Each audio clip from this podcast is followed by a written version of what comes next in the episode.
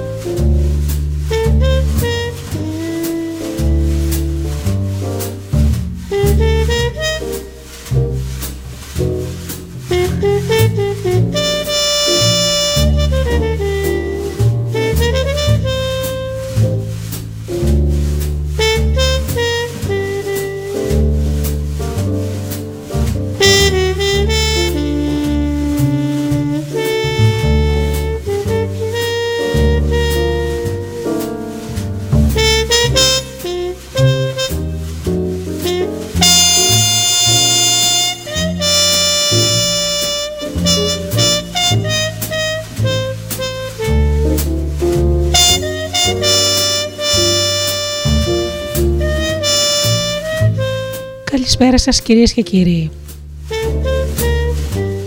Είναι η εκπομπή «Άνθρωποι και ιστορίες» με τη Γεωργία Αγγελή.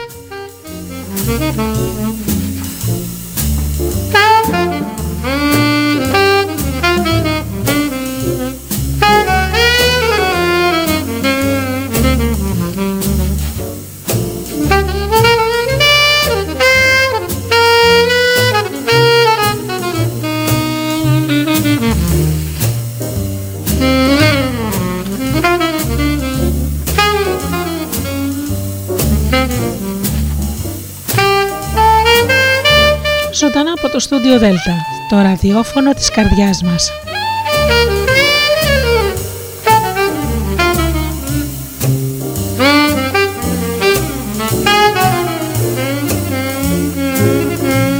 Καλησπέρα σας αγαπημένοι μου φίλοι. Άνθρωποι και ιστορίες λοιπόν σήμερα και όπως πάντα με ένα ενδιαφέρον θέμα. Σχεδιάζοντας το μέλλον λοιπόν, σήμερα θα πούμε και κατά πόσο βοηθάει η πίσω στον εαυτό μας και η θετική στάση απέναντι στη ζωή.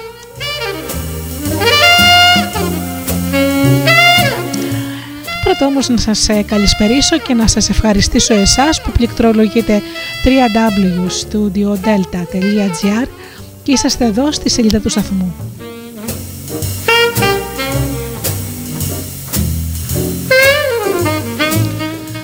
Ευχαριστήσω και τους φίλους που μας ακούν από κινητά και τάμπλετ.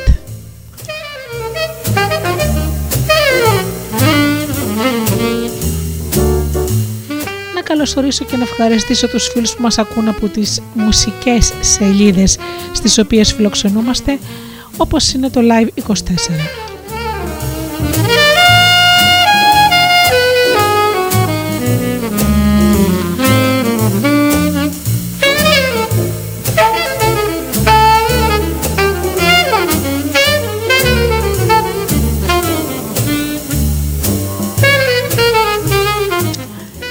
Φυσικά την καλησπέρα μου όπως πάντα στους εκλεκτούς μου φίλους και συνεργάτες, τον Τζίμι, την Αφροδίτη και την Ωρα.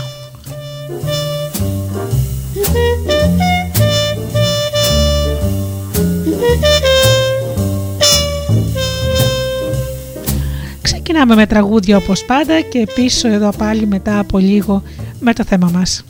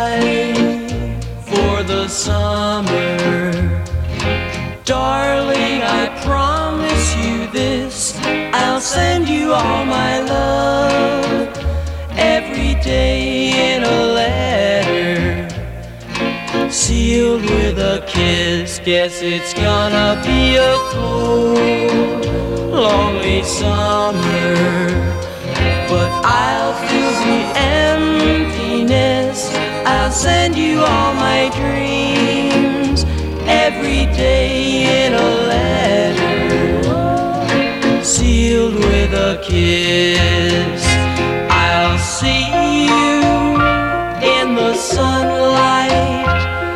I'll hear your voice everywhere.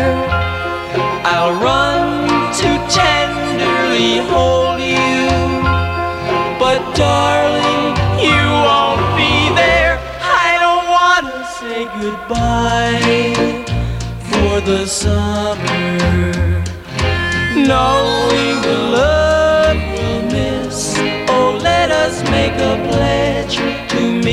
in September and seal it with a kiss.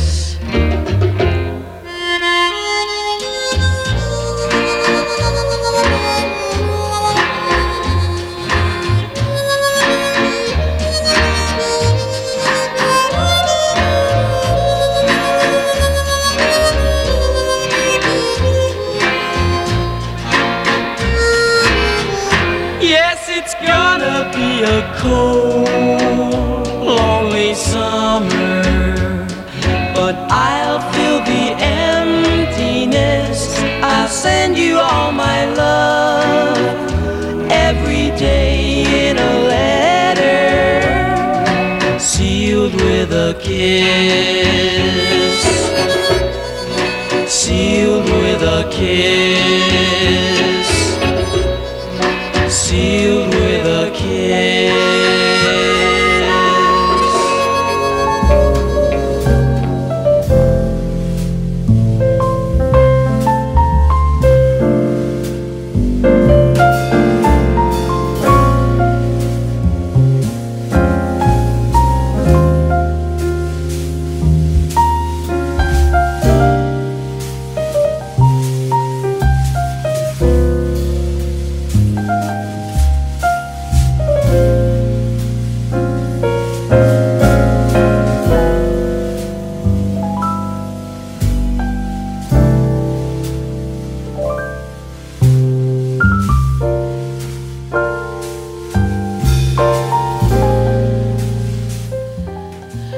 Έχουμε από τη φύση μας τους παράγοντες από τους οποίους μπορούμε να φτιάξουμε την προσωπικότητά μας και η οργάνωσή τους για μια αποτελεσματική προσωπική ζωή αποτελεί την πρώτη ευθύνη του κάθε ανθρώπου.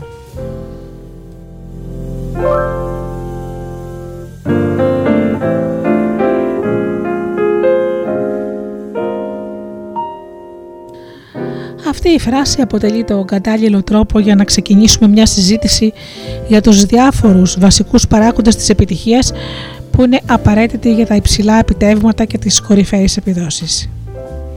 Κάθε παράγοντας αποτελεί και ένα απαραίτητο λιθαράκι που στηρίζει μια μεγαλύτερη δομή, μια πέτρα πάνω στην οποία πατάμε για να προσεγγίσουμε τη σίγουρη επιτυχία.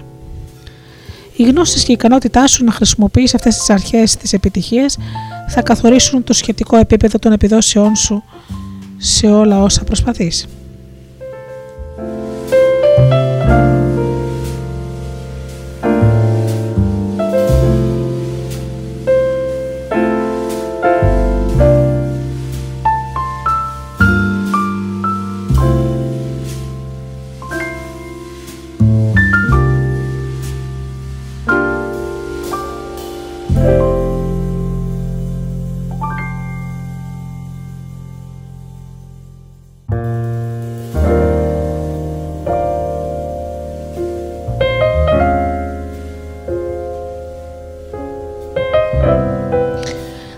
Υπάρχουν πολλοί παράγοντες επιτυχίας οι οποίοι συναποτελούν τα διάφορα πρότυπα της υπεροχής που μπορείς να έχεις στην προσωπική και επαγγελματική σου ζωή.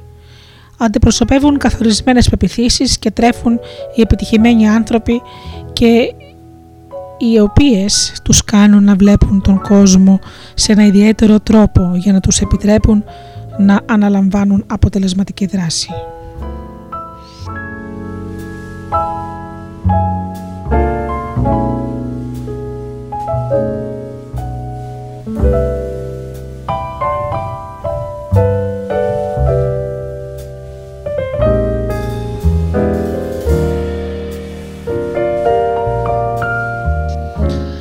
Ο πρώτος βασικός παράγοντας της επιτυχίας, αγαπημένοι μου φίλοι, είναι μια θετική νοητική στάση. Πρέπει να σκεφτείς τη στάση εάν θέλεις να σκέφτεσαι σαν νικητής. Η στάση είναι το σημείο από όπου αρχίζει η κάθε αλλαγή και κάθε επιτυχία. Είναι το φίλτρο μέσα στο οποίο βλέπεις ολόκληρο τον κόσμο και έτσι καθορίζεις τα μηνύματα που παίρνεις από όσα βιώνεις. Η στάση σου αποφασίζει ποιος είσαι και τι είσαι, αν αντιδράσει σε γεγονότα που μπορείς να ελέγξεις ή όχι. Μπορείς να αλλάξεις και να βελτιώσεις τη στάση σου μόνο αναλύοντας και αλλάζοντας το σύστημα των προσωπικών σου πεπιθήσεων. Αυτό απαιτεί αναγκαστική προσπάθεια.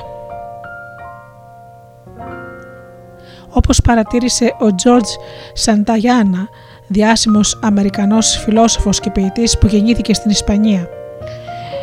Οι άνθρωποι είναι συνήθως απόλυτα πεπισμένοι ότι η γνώμη τους είναι πολύτιμη, πολύ περισσότερο από όσο είναι αληθινή.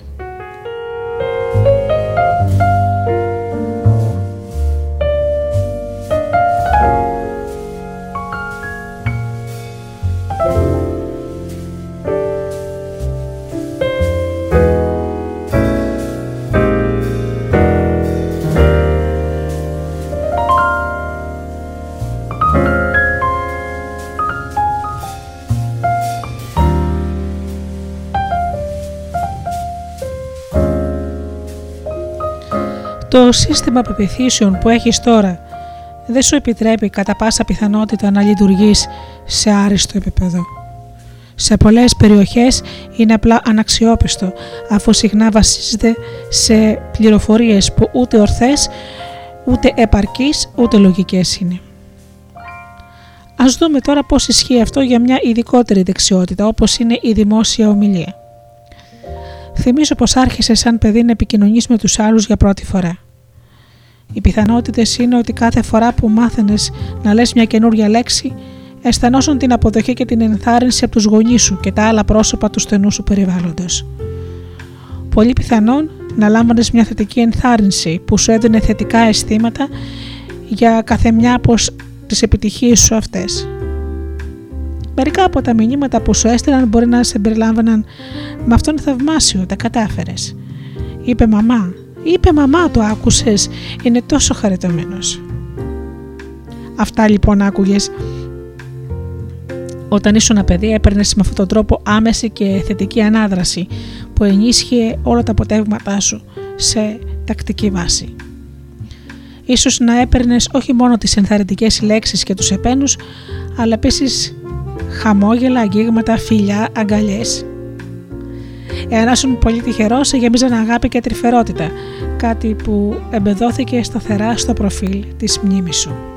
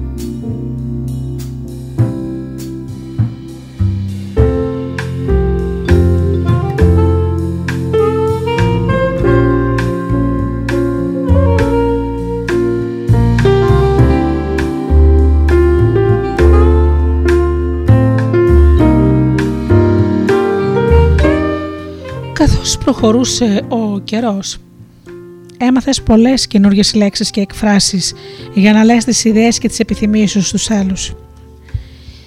Η έκφραση του εαυτού σου με μεγαλύτερη πληρότητα θα πρέπει να ήταν για σένα ένα καινούριο, συναρπαστικό μέτωπο. Επίσης θα πρέπει να ήταν και αποτελεσματική προκειμένου να εξυπηρετήσεις τις ανάγκες σου και να ικανοποιήσεις τις επιθυμίες σου σε ένα περιορισμένο προστατευμένο περιβάλλον. Αργότερα εκτέθηκες σε μεγαλύτερο περιβάλλον, όπου συναντούσες άλλα παιδιά και νέες περιστάσεις. Δεν ήσουν πια το επίκεντρο της προσοχής και δεν έπαιρνες αναγκαστικά θετική ανάδραση σε καθημερινή βάση. Μια τυπική συζήτηση μπορεί να ήταν η εξής. Καταρίνα, δώσε μου αυτό το παιχνίδι, είπες στη φίλη σου. Όχι, είναι δικό μου, σου απάντησε. Φύγε, δεν σε αγαπάω. Για πρώτη φορά άρχισες να βιώνεις τη σύγκρουση με παιδιά της ηλικίας σου και ανακάλυψες ότι τους ανταγωνιζόσουν για το ποιος θα πάρει την προσοχή και τον έπαινο. Καθώς μεγάλωνες, τα πράγματα γινόταν λίγο δυσκολότερα. Κατά τις περιστάσεις, οι γονείς σου μπορεί να σε μάλωναν, λέγοντας Μας διακόπτη. Κάθεσαι ήσυχος, σε παρακαλώ, και αν δεν μπορείς να καθίσεις ήσυχος, σε παρακαλώ να σκάσεις. Έτσι δεν έχω ακούσει.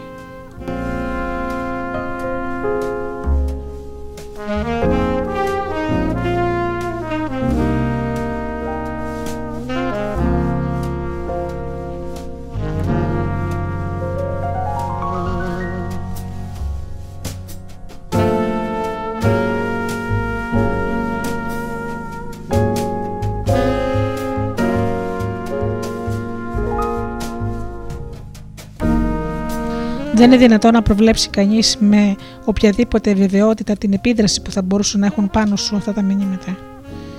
Δεν ήταν μόνο αυτά που σου έλεγαν οι άλλοι άνθρωποι και τα οποία συμμετείχαν στη μορφοποίηση της τάσης σου για τον εαυτό σου και τις ικανότητές σου να εκφράζεις τον εαυτό σου. Αλλά επίσης και ο τρόπος που εσύ ερμήνευες αυτά τα σχόλια. Εάν έπαιρνες συνολικά περισσότερες αρνητικές αντιδράσεις παραθετικές και τις αποδεχόσουν σαν αρνητικές, είναι λογικό να υποθέσουμε ότι ένιωθες όλο και λιγότερο ενθουσιασμό προκειμένου να εκφράσεις τον εαυτό σου σε σύγκριση με τον τρόπο που ένιωθες εάν η περίσταση ήταν διαφορετική. Ίσως άρχιζες να αντιμετωπίζεις αυτή την άσκηση σαν μια λιγότερο ικανοποιητική εμπειρία.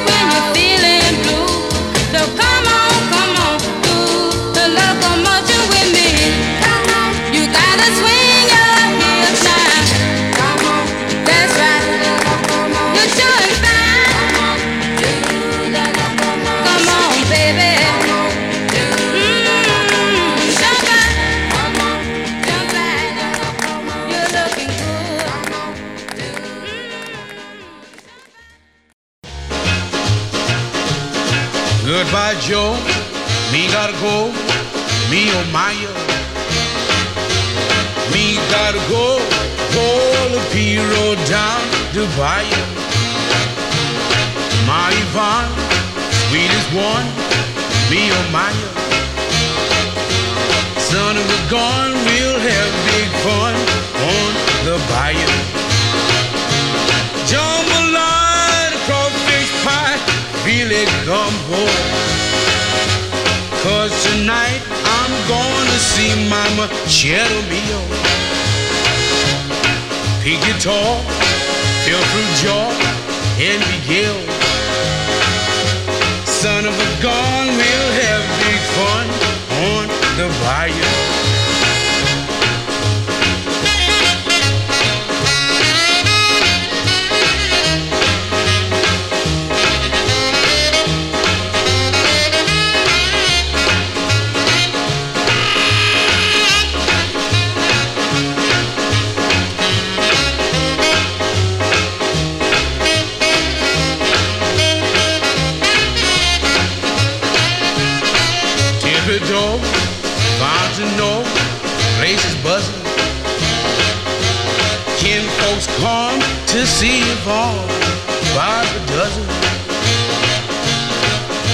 Dressed oh, oh, in style, go hog wild and begin.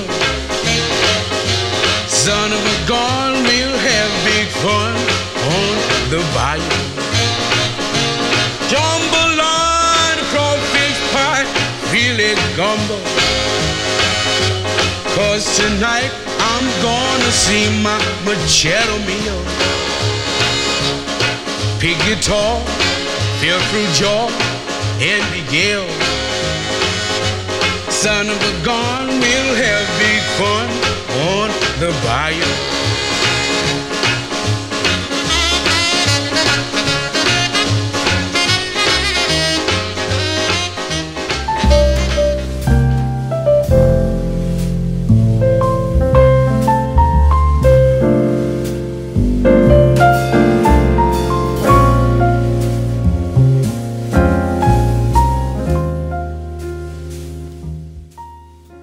Όταν μεγάλωσες, ίσως να άρχισες να απαγγέλεις ποίηματα, να έκανες το σχέδιο σου ομιλίες στο σχολείο και έτσι να έπαιρνες και άλλους τύπους ανάδρασης για τις επιδόσεις σου από τους δασκάλους και τους συμμαθητές σου. Ίσως συμμετείχες επίσης σε μια ομαδική αντιπαράθεση όπου έχασες όλα τα επιχειρηματά σου γιατί σου έλειπε η εξοικείωση με την διαδικασία της αντιπαράθεσης ή τα υποσυζήτηση θέματα. Αυτό μπορεί λιγάκι να σε αποθάρρυνε ακόμα περισσότερο και να σε έκανε να πιστεύεις ότι είσαι φτιαγμένος για κάτι άλλο εκτός από ρήτορας. Σαν αποτέλεσμα είναι απίθανο να επιζήτησες να ασκήσεις τη δημόσια ομιλία όταν ενηλικιώθηκες είτε σαν χόμπι είτε σαν μέρος της καριέρας σου.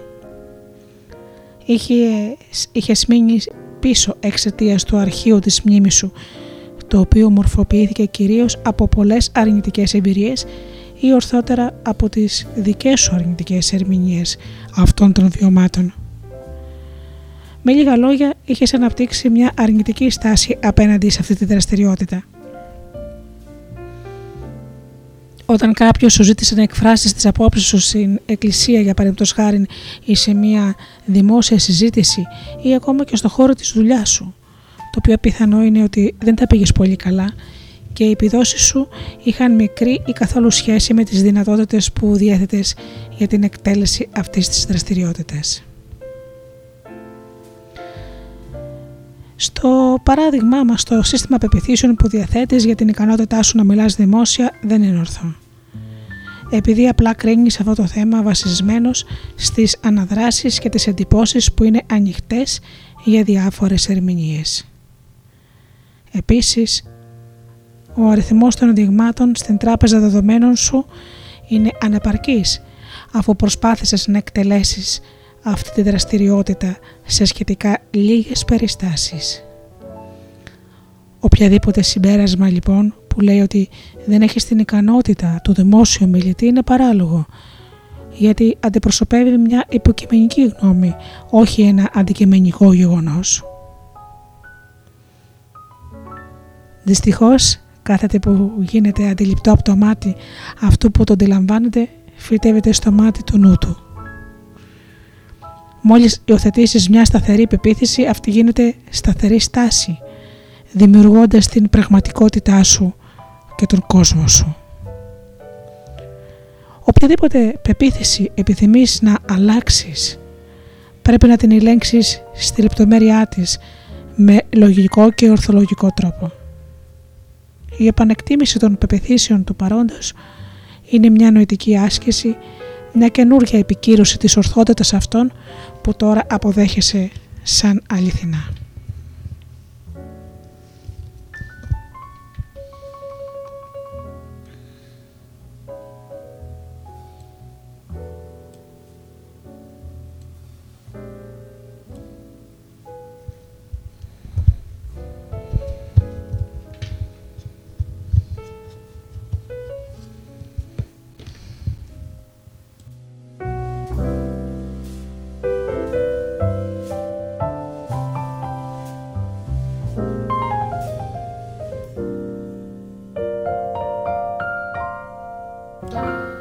Σε κάθε περίπτωση η ικανότητά σου να επιτυγχάνεις σε μια δεδομένη δραστηριότητα είναι ευθέως ανάλογη να επιτυγχάνεις σε μια δεδομένη δραστηριότητα.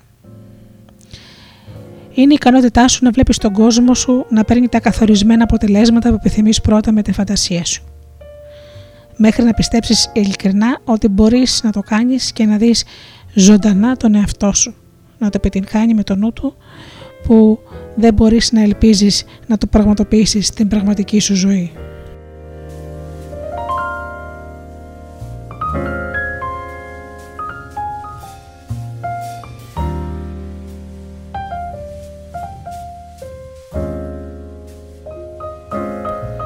Να θυμάσαι αυτά τα πράγματα. Σκουπίδια μέσα ίσον σκουπίδια έξω. Αυτό είναι οι σκέψεις μας φίλοι μου.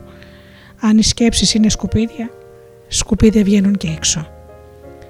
Άλλαξε τα δεδομένα που εισάγεις και θα αλλάξεις το αποτέλεσμα. Αυτό που βλέπεις είναι αυτό που παίρνεις.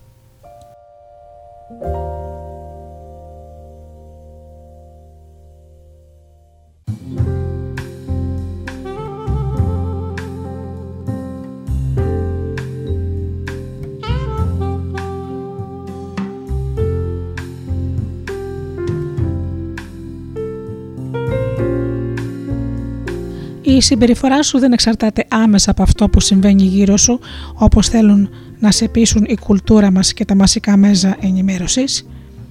Είσαι δυστυχής. Αγόρισε λοιπόν ένα καινούριο ακριβό κουστούμι ή ένα φόρεμα, αν είσαι γυναίκα. Ένα πολυτελές αυτοκίνητο είναι αυτό που σου πρέπει να μετακομίσεις σε ένα πολύ πιο ακριβό σπίτι. χρόνια οι πράξεις αυτές μπορεί να σε κάνουν να νιώσεις καλύτερα, αν υποθέσουμε ότι έχεις τα οικονομικά μέσα που απαιτούνται για να τα αποκτήσεις βεβαίως. Αλλά από μόνες τους δεν μπορούν να σε κάνουν ευτυχισμένο. Υπάρχει ένας πρόσθετος παράγοντας κλειδί, ο οποίος εμπλέκεται και ο οποίος έχει κεντρική σημασία για την συμπεριφορική σου αντίδραση και την συναισθηματική σου καλή κατάσταση. Και αυτό δεν είναι τίποτε άλλο από την νοητική σου στάση.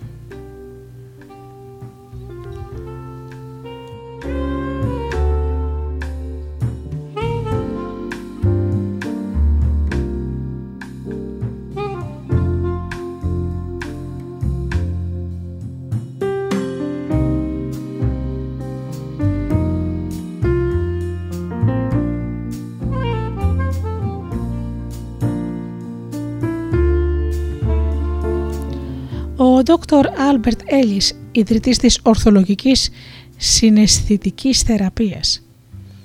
Υποστηρίζει ότι το κλειδί για την νοητική σου στάση είναι οι πεπιθήσεις σου και ότι οι πεπιθήσεις σου με τη σειρά τους καθορίζουν τον τρόπο της συμπεριφοράς σου. Τόσο τα καλά όσο και τα κακά εξωτερικά γεγονότα και οι περιστάσεις βρίσκονται παντού στον κόσμο σου. Ο Έλλης αναφέρει αυτές τις περιστάσεις ως ενεργοποιητικά γεγονότα της ζωής σου, τα οποία ονομάζει α.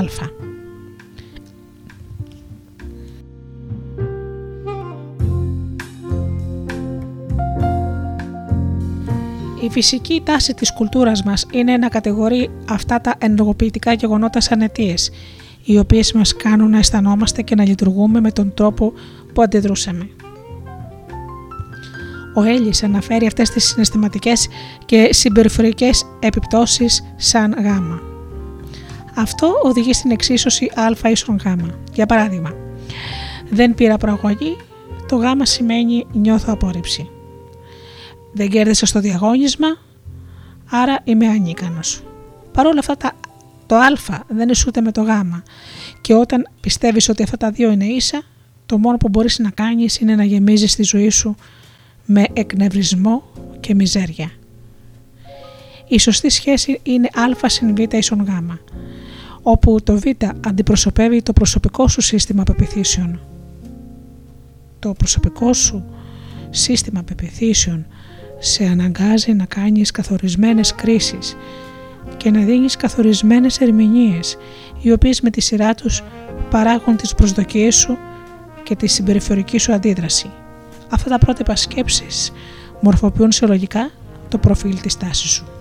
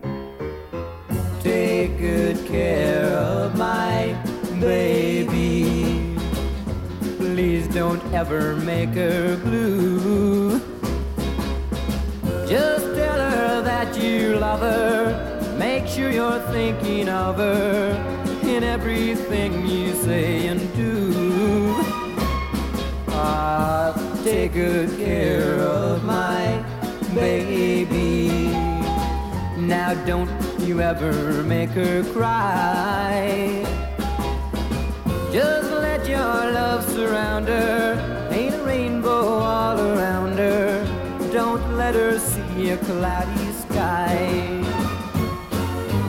Once upon a time, that little girl was mine.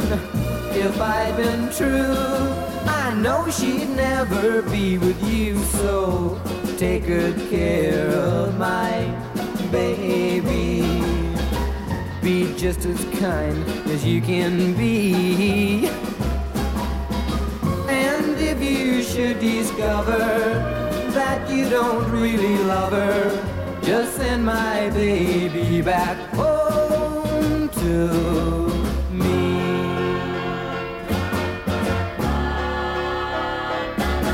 Well, take good care of my baby. Be just as kind as you can be. Discover that you don't really love her, just send my baby back home to me.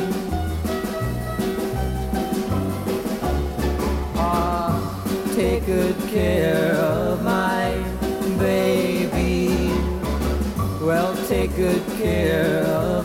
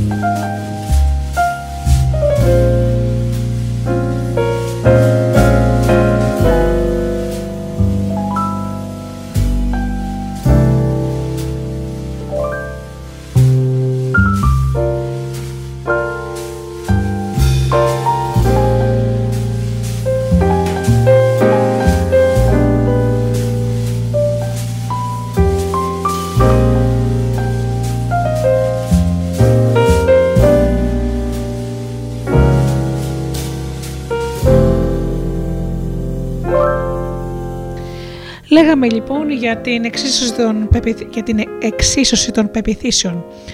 Το α ίσον γ που μας ε, είπε ο Έιλις. Να υπενθυμίσω λοιπόν ότι στην εξίσωση αυτή το α παραδείγματος χάρη είναι το δεν πήρα προαγωγή, το γ σημαίνει νιώθω απόρριψη. Δεν κέρδισα το διαγώνισμα, νιώθω ανίκανος. Παρ' όλα αυτά το α δεν ισούται με το γ όπως είπαμε και όταν πιστεύεις ότι αυτά τα δύο είναι ίσα, το μόνο που κάνεις είναι να γεμίζεις τη ζωή σου με εκνευρισμό και μιζέρια. Το πιο σωστό είναι α συν β ίσον γ. Για παράδειγμα, ενεργοποιητικό γεγονός.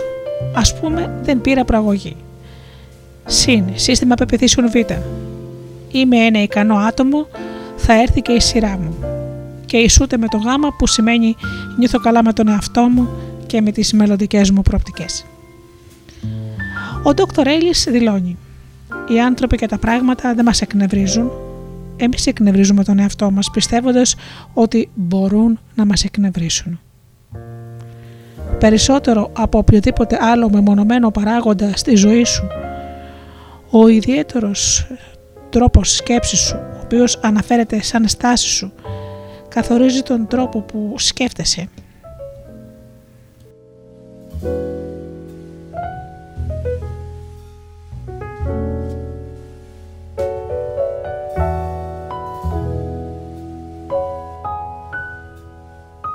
Επίσης καθορίζει τον τρόπο που αισθάνεσαι και που συμπεριφέρεσαι. Οι άνθρωποι που αποδίδουν την κατάσταση της ζωής τους σε γεγονότα έξω από τον εαυτό τους, ψάχνουν έξω από τον εαυτό τους για τη λύση. Και αφού δεν μπορούν να τη βρουν πουθενά, καταλήγουν να εκνευρίζονται και να νιώθουν πικρία.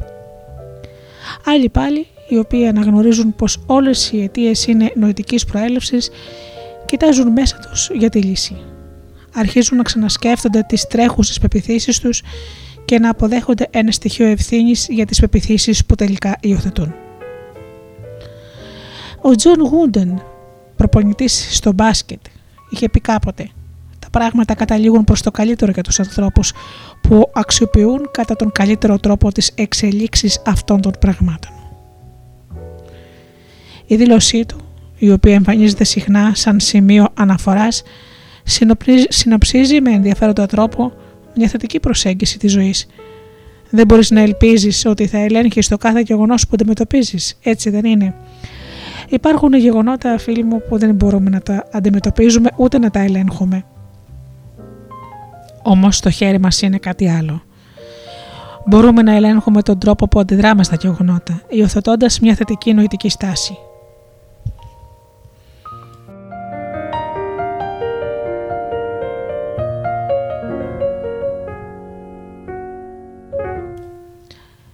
Ακολουθεί ένα απόσπασμα από, τον, από το έργο του Charles Swindoll «Η στάση».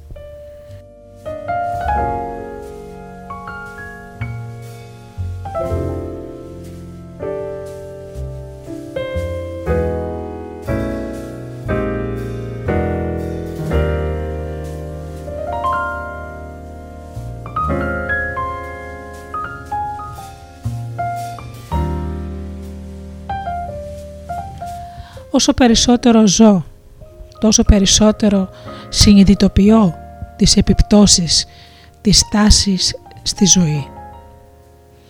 Η στάση για μένα είναι πιο σημαντική από τα γεγονότα. Είναι πιο σημαντική από το παρελθόν, από την παιδεία, από το χρήμα, από τις περιστάσεις, από τις αποτυχίες, από τις αποτυχίες και τις επιτυχίες, από αυτά που οι άλλοι πιστεύουν ή λένε ή κάνουν. Είναι πιο σημαντική από την εμφάνιση, από το ταλέντο της δεξιότητες. Φτιάχνει ή καταστρέφει μια εταιρεία, μια εκκλησία, ένα σπίτι.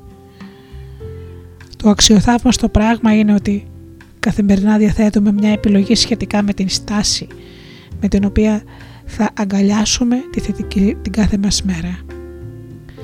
Δεν μπορούμε να αλλάξουμε το παρελθόν δεν μπορούμε να αλλάξουμε το γεγονός ότι οι άνθρωποι θα αντιδράσουν κατά ένα ιδιαίτερο τρόπο. Δεν μπορούμε να αλλάξουμε το αναπόφευκτο.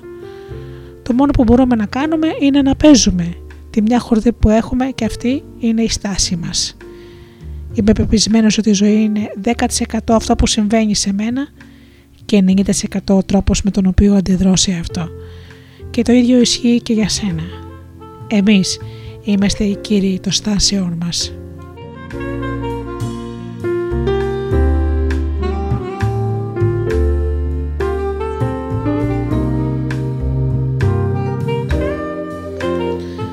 Ποια είναι λοιπόν η στάση που τηρείς απέναντι στη στάση σου, ποια είναι η στάση σου απέναντι στις πεπιθήσεις σου, στους προσωπικούς σου στόχους, την αίσθηση ευθύνης, τη διαχείριση χρόνου, την προσωπική ανάπτυξη, την υγεία, τη δημιουργικότητα, την υπηρεσία, την υπεροχή στις ανθρώπινες σχέσεις και τις ηγετικές ικανότητες. Αυτά θα τα ερευνήσουμε βεβαίως λεπτομερώς. Αυτό που είναι σημαντικό είναι αγαπημένοι μου φίλοι η στάση μας απέναντι στη ζωή και στα γεγονότα. Η στάση μας απέναντι στις σκέψεις μας και τις πεπιθήσεις μας.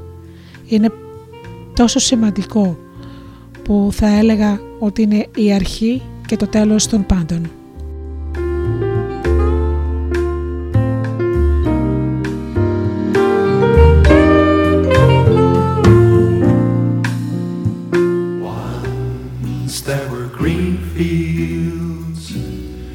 kissed by the sun. Once there were valleys where rivers used to run. Once there were blue skies with white clouds high above. Once they were part of an everlasting love. We were the lovers who strolled through green fields.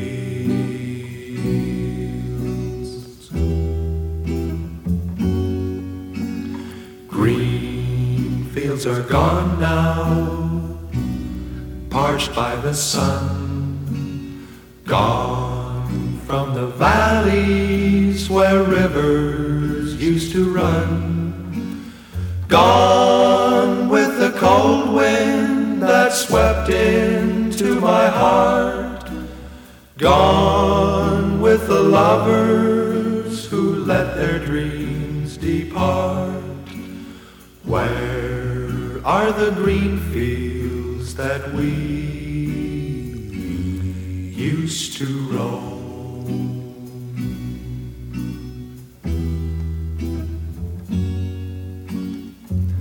I'll never know what made you run away. How can I keep searching when dark clouds hide the day?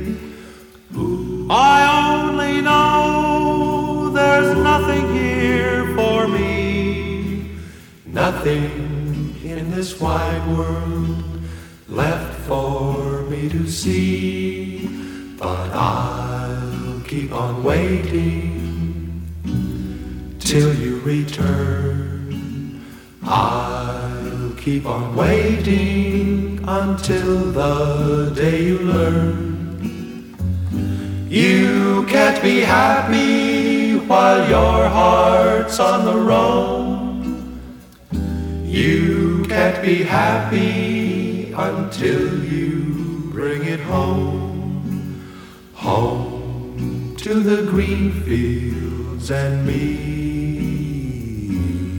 once again.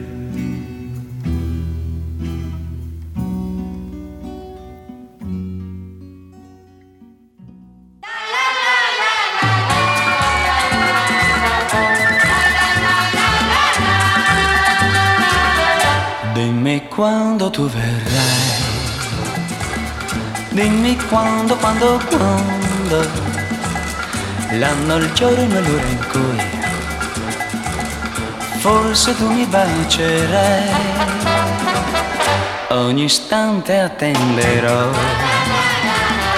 fino a quando, quando, quando, per improvviso ti vedrò sorridente accanto a me.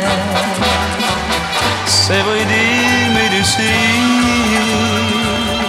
devi dirlo perché non ha senso per me la mia vita senza te. Dimmi quando tu verrai, dimmi quando, quando, quando e baciandomi dirai non ci lasceremo mai. Se vuoi dirmi di sì devi dirlo perché non ha senso per me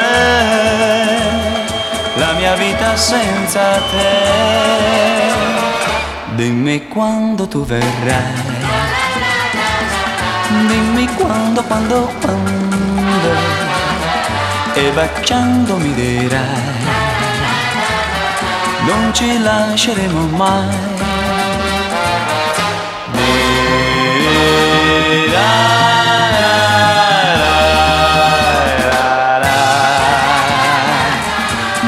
Quando, quando, quando e baciandomi dirai non ci lasceremo mai. La, ra,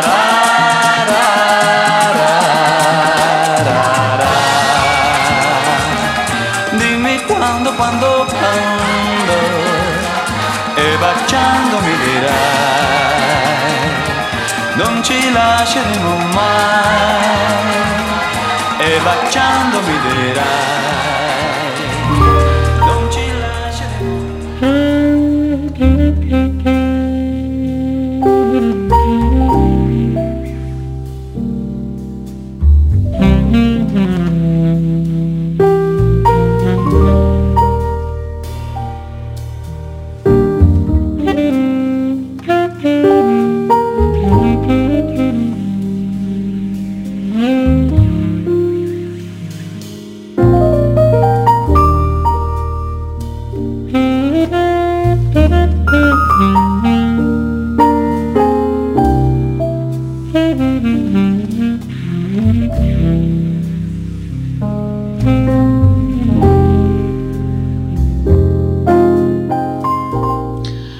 άκρο σημαντικό λοιπόν φίλοι μου η θετική στάση, η θετική ενέργεια που μπορεί να γίνει δική μας.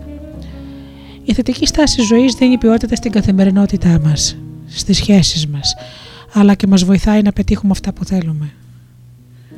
Πόσες φορές έχουμε αποκαλέσει, αποκαλέσει κάποιον άνθρωπο ξινό, κατσούφι, γκρινιάρι, γιατί ακριβώς δεν έχει καθόλου θετική στάση ζωής.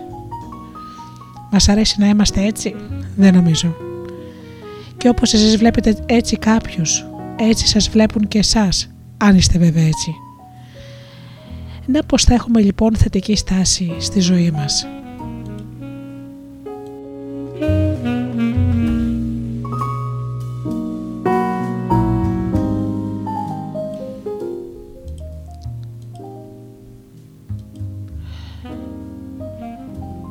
Οι λέξεις φίλοι μου διαμορφώνουν τις σκέψεις μας.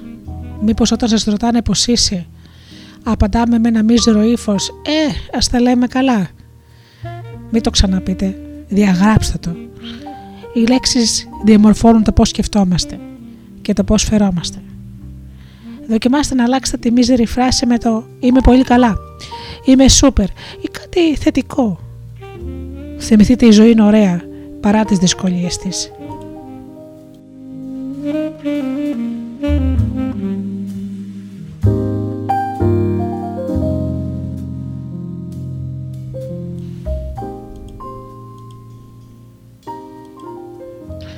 Οι σκέψεις μας καθορίζουν την πραγματικότητά μας. Λέμε λοιπόν αυτό είναι δύσκολο αλλά θα βάλω τα δυνατά μου για να πετύχω. Σε αντίθεση με τη λέξη αδύνατον δεν πρόκειται να τα καταφέρω ποτέ. Σκεφτείτε κάτι που έχετε να κάνετε και αντιδράστε σε αυτό αρχικά με την πρώτη πρόταση και στη συνέχεια με τη δεύτερη. Αλήθεια, τι παρατηρείτε; Όταν λέτε δεν μπορώ το πιστεύετε και επίσης δεν κινητοποιήσετε να κάνετε το οτιδήποτε. Αντίστοιχα, όταν κανείς λέει τα πράγματα είναι χάλια και άλλες αντίστοιχες σκέψεις χρωματίζει με σκούρα χρώματα τον κόσμο του, αρνητικά και δεν κάνει τίποτα για να βρει λύσεις και τρόπους διαχείρισης σε ό,τι είναι δύσκολο ή άσχημο. Έτσι όταν μας συμβαίνει κάτι έχουμε τη δύναμη να αποφασίσουμε αν είναι κάτι που μπορούμε να το αξιοποιήσουμε και να το δούμε θετικά ή αν είναι κάτι αρνητικό. Έτσι ας πούμε ένας χωρισμός μπορεί να είναι λόγος για θρήνο και τελμάτωση ή αν το δει κανείς κάπως αλλιώς είναι σαν μια ευκαιρία για να κάνεις μια νέα καινούρια καλύτερη σχέση.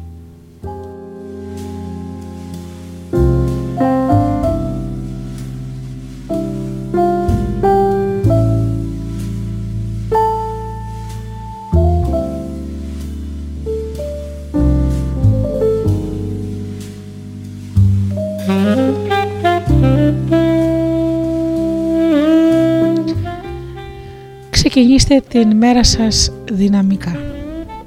Αν είστε σαν τον περισσότερο κόσμο, κλείνετε το ξυπνητήρι, κλείνετε τα μάτια, μουρμουρίζετε που έχετε πρωινό ξύπνημα και πριν σηκώθετε το κρεβάτι, έχετε ξεκινήσει ήδη με αρνητική διάθεση. Δοκιμάστε τρόπους να κάνετε το, το ξύπνημά σας πιο όμορφο. Βάλτε όμορφη μουσική. Σκεφτείτε κάτι όμορφο. Αναλογιστείτε ότι είσαστε υγιείς, μπορείτε να περπατάτε. Να σηκώνεστε από το κρεβάτι, έχετε σπίτι, έχετε οικογένεια, Αυτά είναι πράγματα πολύτιμα που κάποιοι άλλοι δεν τα έχουν. Χαμογελάστε πλατιά φίλοι μου, ακόμα και όταν δεν το πολύ εννοείτε. Δοκιμάστε να κάνετε αυτά τα όμορφα πράγματα το πρωί που θα ξυπνάτε και θα δείτε τι αλλαγή θα κάνει αυτό στη μέρα σας.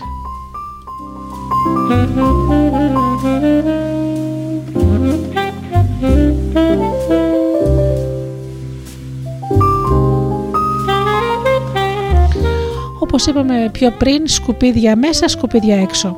Αν η σκέψη έχει σκουπίδια, σκουπίδια βγαίνουν και από το στόμα και από το μυαλό και σκουπίδια βάζετε και στη ζωή σας. Δοκιμάστε να δώσετε θετική τροφή στο μυαλό σας. Βιβλία, άρθρα, φωτογραφίες, ταινίες, τραγούδια, ανθρώπους, οτιδήποτε έχει θετικό μήνυμα, αγκαλιάστε το και βάλτε το στη ζωή σας. Αναζητήστε το, το θετικό και βάλτε το στη ζωή σας. Είναι απλά τα πράγματα.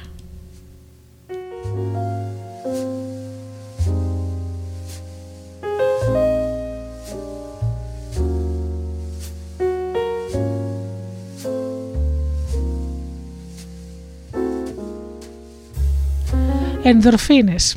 Ενδορφίνες φίλοι μου, το φάρμακο της χαράς που περάγει ο οργανισμό μας, οργανισμός μας όταν ασκούμαστε, όταν χορεύουμε.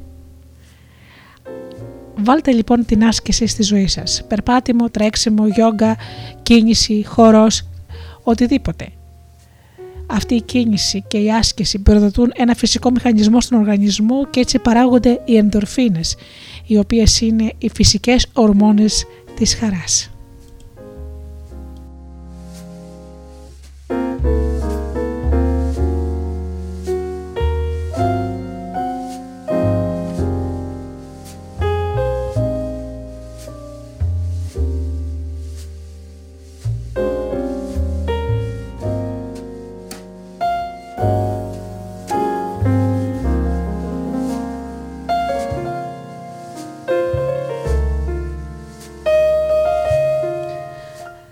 Να έχετε γύρω σας θετικούς ανθρώπους. Γνωρίστε θετικούς ανθρώπους. Να κάνετε παρέα με αυτούς.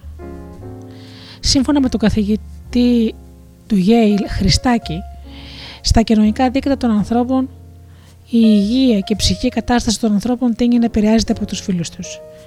Έτσι, αυτό που λέει ο λαός «δείξω μου το φίλο σου να σου πω ποιος είσαι» ισχύει.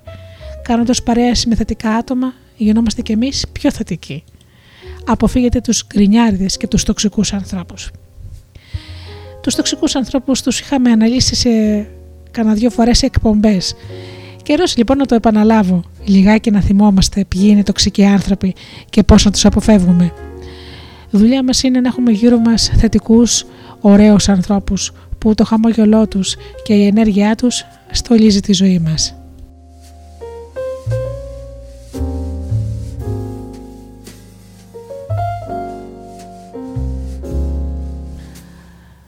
Παίρνετε αυτό που επιλέγετε. Τόσο απλά και τόσο αληθινά. Αν διαλέγετε αρνητικότητα θα πάρετε αρνητικότητα.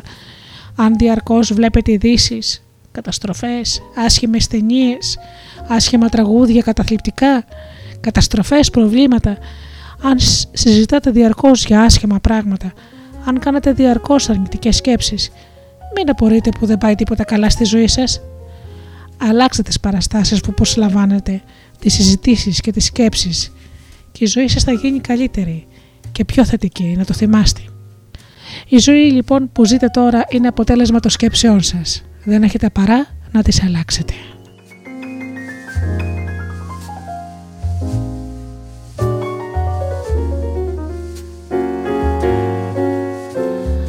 Όταν ξεχνιέστε να επενθυμίζετε διαρκώς στον εαυτό σας ότι θέλετε να έχετε θετική στάση ζωής. Ακόμα και τα θετικά άτομα αντιμετωπίζουν δυσκολίες, στενοχωριούνται, στενοχωριούνται, ζορίζονται. Τους έρχονται καμιά φορά και αρνητικές σκέψεις. Άνθρωποι είμαστε. Μην νομίζετε ότι μπορεί να είσαι διαρκώς μέσα στην καλή χαρά που λένε. Μάθετε να μιλάτε θετικά στον εαυτό σας. Μόλις βλέπετε ότι πάτε να ξεφύγετε, αλλάξτε τις σκέψεις σας. Να βλέπετε την καλή πλευρά των πραγμάτων να αποδέχεστε το πώς νιώθετε, αλλά με ψυχραιμία να το αλλάζετε όταν είναι αρνητικό και να χτίζετε στα θετικά. Θέλει προσπάθεια, αλλά αξίζει τον κόπο. Αξίζει τον κόπο γιατί η ζωή που δίνει η θετική σκέψη είναι φοβερά πολύτιμη και όμορφη.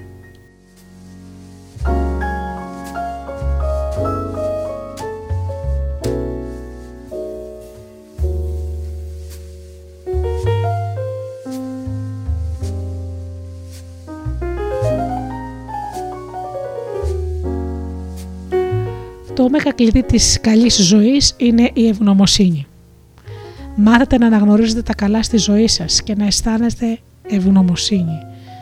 Θυμάστε πόσα καλά μικροπράγματα συνέβησαν μέσα στη μέρα σας. Έχετε αναρωτηθεί και έχετε μετρήσει τα καλά πράγματα στη ζωή σας. Πιθανότατα όχι, επειδή δεν τα προσέχετε πια ή τα θεωρείτε δεδομένα ή πολύ μικρά. Το προσπερνάμε συνήθως πολύ μεγάλος, μεγάλο μας λάθος. Ολονών μας δηλαδή γιατί ξεχνιόμαστε. Επίσης ο άλλος λόγος που δεν τα προσέξατε είναι ότι επειδή επικεντρώνετε την προσοχή σας στα αρνητικά. Έτσι καταλήγει κανείς να έχει λογιστικό πρόβλημα στο βιβλίο της ζωής. Καταγράφονται τα αρνητικά, τα στραβά και τα ανάποδα, αλλά όχι τα θετικά. Πώς να έχετε λοιπόν θετική στάση αν δεν έχετε ευγνωμοσύνη για τα καλά πράγματα της ζωής σας, Από καιρούς εις καιρών καλά θα κάνετε να, κάθετε, να ανακάθεστε να τα γράφετε τα θετικά. Να τα παριθμείτε και να αφήνετε το χαμόγελο να χρωματίζει το πρόσωπό σας.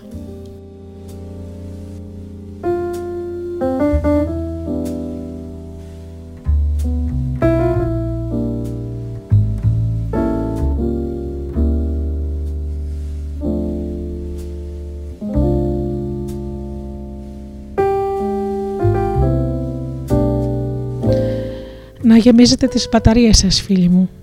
Κάντε κάθε μέρα κάτι όμορφο, θετικό για τον εαυτό σας, όσο μικρό και να είναι αυτό. Κάτι που θα σας γεμίζει χαρά, όμορφες εικόνες, όμορφα τραγούδια, μια βόλτα ίσως, ε, μια έξοδος με τους φίλους σας, να μαγειρέψετε ένα φαγητό που σας αρέσει. Κάτι, δεν έχει σημασία, μπορεί να είναι κάτι μικρό. Να κάνετε περισσότερα πράγματα από αυτά που αγαπάτε και εκτιμήστε τη ζωή που έχετε. Εσείς από τα πάντα που σας περιτριγυρίζουν να διαλέγετε την αγάπη, την ερημία, τη χαρά. Και θα δείτε φίλοι μου πόσο κερδισμένοι θα βγείτε.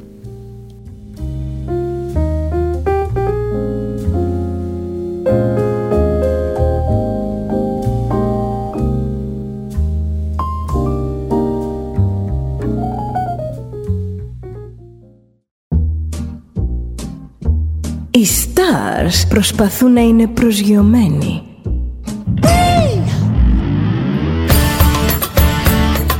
Ένα star είναι συνέχεια στον αέρα.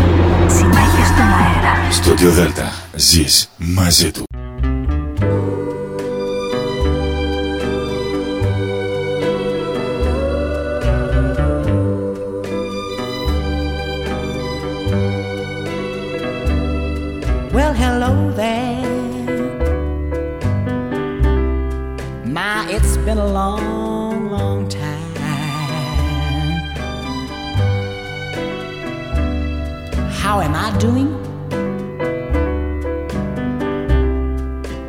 Guess I'm doing fine.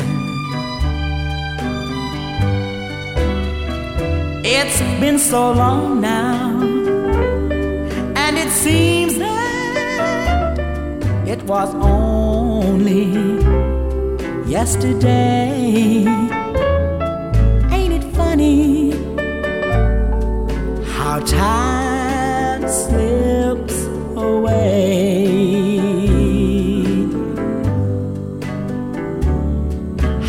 Your new love? I hope that he's doing fine. Heard you told him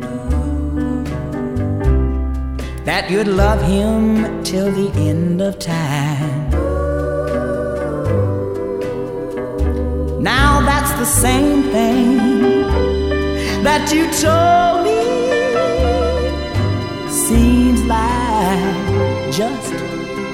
the other day. Ain't it funny how time slips away? Gotta go now. Guess I'll see you around. Don't know when though. Never know when I'll be back in town. But I remember what I told you that in time you're gonna pay.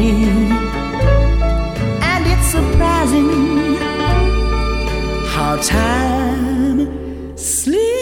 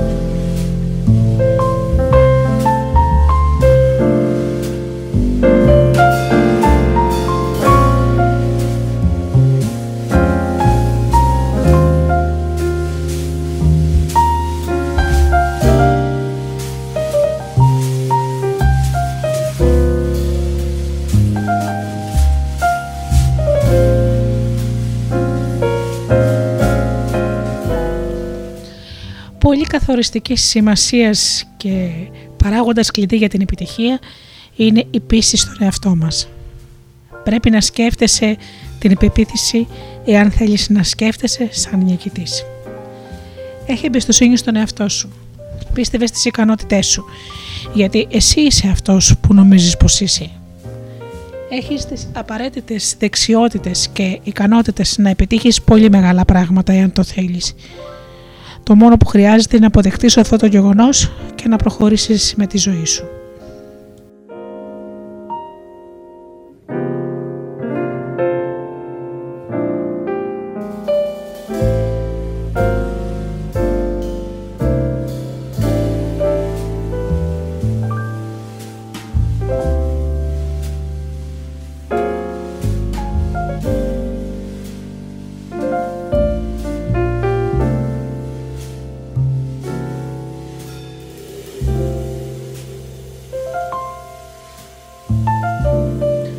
Υπάρχουν δύο τρόποι για να γλιστρήσει κανείς εύκολα μέσα από τη ζωή.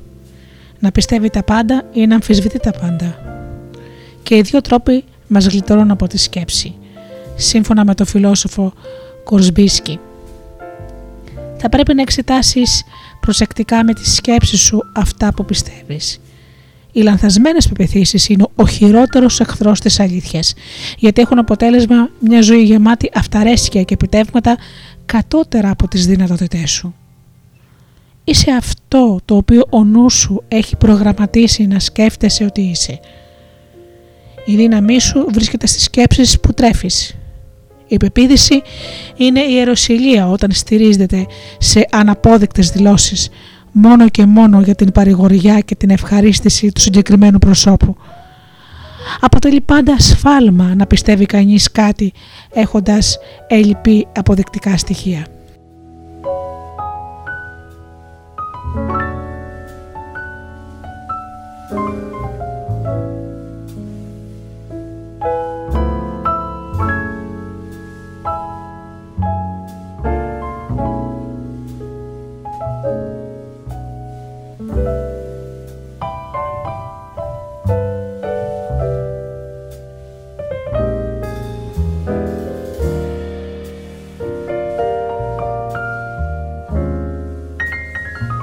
Γνωρίζετε φίλοι μου ότι μέχρι να φτάσουμε στην ηλικία των 2 ετών έχει καθοριστεί περίπου το 50% του συστήματος των πεπαιθήσεών μας; Στην ηλικία των 6 αυξήθηκε στο 60% και μέχρι τα 8 στο 80%.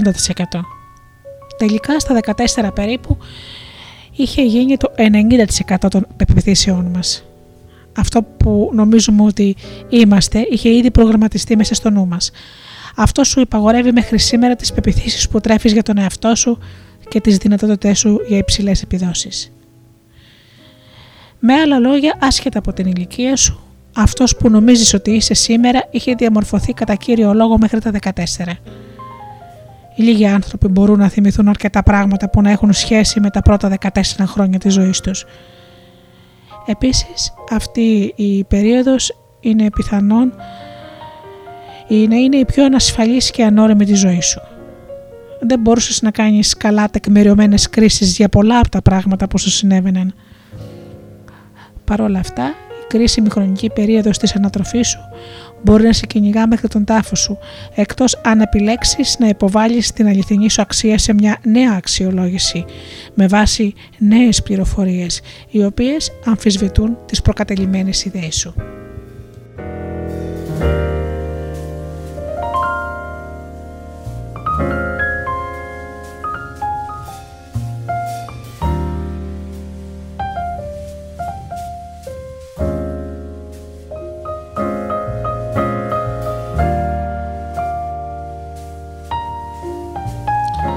Οι άνθρωποι έχουν τη συνήθεια να θεωρούν τα πλεονεκτήματά τους δεδομένα και να επικεντρώνονται μόνο στους περιορισμούς τους. Με αυτόν τον τρόπο δίνουν μεγαλύτερη πίστη σε αυτό που πιστεύουν ότι δεν μπορούν να κάνουν και όχι σε αυτό που μπορούν να κάνουν. Αυτή η συμπεριφορά είναι ενδογενός ή το παθής. Σε κρατάει πίσω, περιορίζει κάθε πρωτοβουλία και ουσιαστικά ακροτηριάζει κάθε προοπτική για επιτυχία. Όταν εστιάζεις συνεχώς στις δυνάμεις που φαίνονται να σε αντιπαλεύουν, τους δίνεις δύναμη και ισχύ που δεν έχουν κατά ανάγκη. Εστίασε αντίθετα στην την προσοχή σου στα πλεονεκτήματά σου και θα μπορέσεις να δεις μέσα από αυτά τα φανταστικά και προσωρινά εμπόδια και αυτό είναι που είναι πιθανό. Υπάρχει ένα ποίημα που λέγεται πίστεψε στον εαυτό σου και βοηθά να βάλει κανείς τα πράγματα κάτω από τη σωστή οπτική γωνία. Πάμε να το ακούσουμε λοιπόν.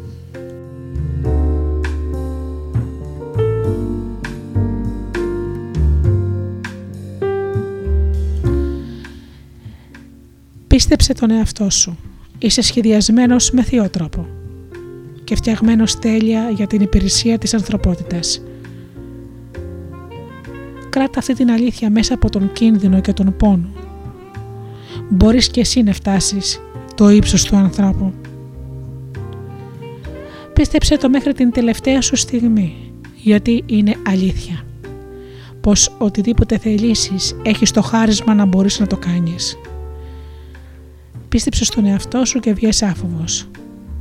Μην αφήνεις να σε γονατίσουν οι αναποδιές και οι αμφιβολίες. Έχεις το δικαίωμα να επιτύχεις τις δεξιότητες που θα σε οδηγήσουν ακριβώς σε αυτό όλα αυτά που απόκτησαν οι μεγάλοι μπορείς και εσύ να τα αποκτήσεις αν θελήσεις. Η σοφία των αιώνων είναι δική σου αν διαβάζεις, αλλά πρέπει να πιστέψεις στον εαυτό σου για να πετύχεις.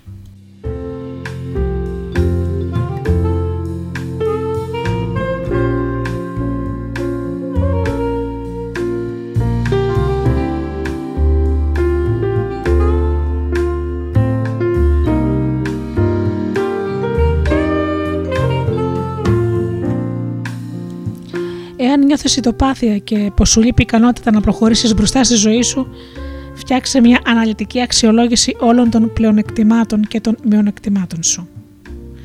Πάρε λοιπόν ένα χαρτί, χώρισε το στη μέση με μια γραμμή και καταχώρησε όλα σου τα πλεονεκτήματα από τη δεξιά πλευρά και όλα σου τα μειονεκτήματα από την αριστερή. Είσαι υγιής, είσαι παντρεμένος ή παντρεμένη ή άλλα μέλη της οικογένειας σε στηρίζουν; Πολύ σημαντικό αυτό.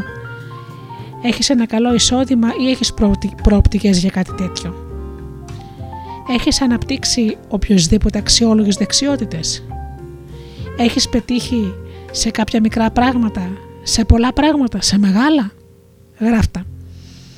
Απολαμβάνεις το διάβασμα. Έχεις ελεύθερο χρόνο να μελετήσεις.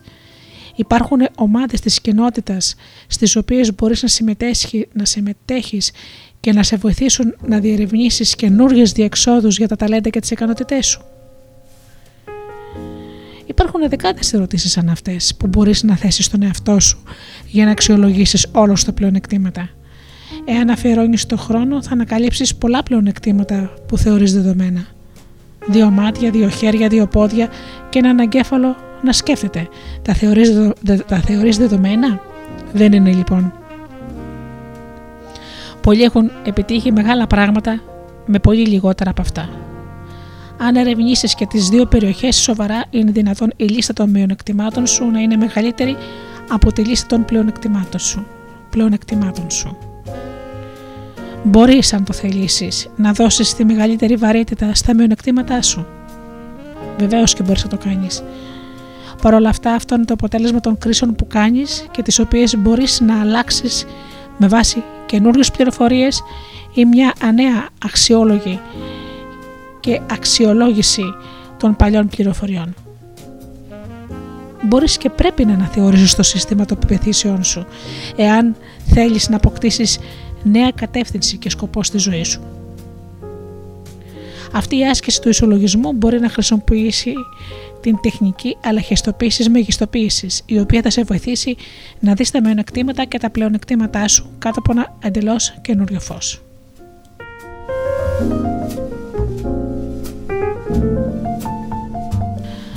Υπάρχει ένας Άγγλος ποιητής και συγγραφέας, ο Ρόμπερτ Σουθέι. Είχε ένα δικό του τρόπο για να αντιλαμβάνεται το περιβάλλον του. Έλεγε λοιπόν: Σου έχω μιλήσει για τον άντρα που φορούσε πάντα τα γυαλιά του όταν πρόκειται να φάει κεράσια, έτσι ώστε τα φρούτα να φαίνονται μεγαλύτερα και πιο ελκυστικά. Κατά παρόμοιο τρόπο μεγιστοποιώ τις απολαύσεις μου και παρόλο που δεν μπορώ να απομακρύνω τα μάτια μου τα προβλήματά μου, τα συσκευάζω για τον εαυτό μου μέσα σε μια πηξίδα όσο πιο μικρή μπορώ και δεν τους επιτρέπω ποτέ να ενοχλούν τους άλλους.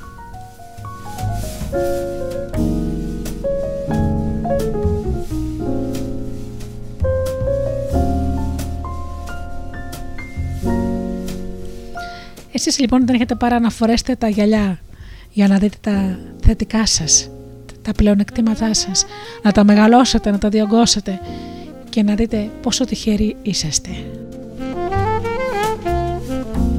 But now my love, now that you've left me, how can I live through another day? Watching my dreams turn into ashes and my hopes into bits of clay. Once I could see, once I could feel. Now I am numb, I've become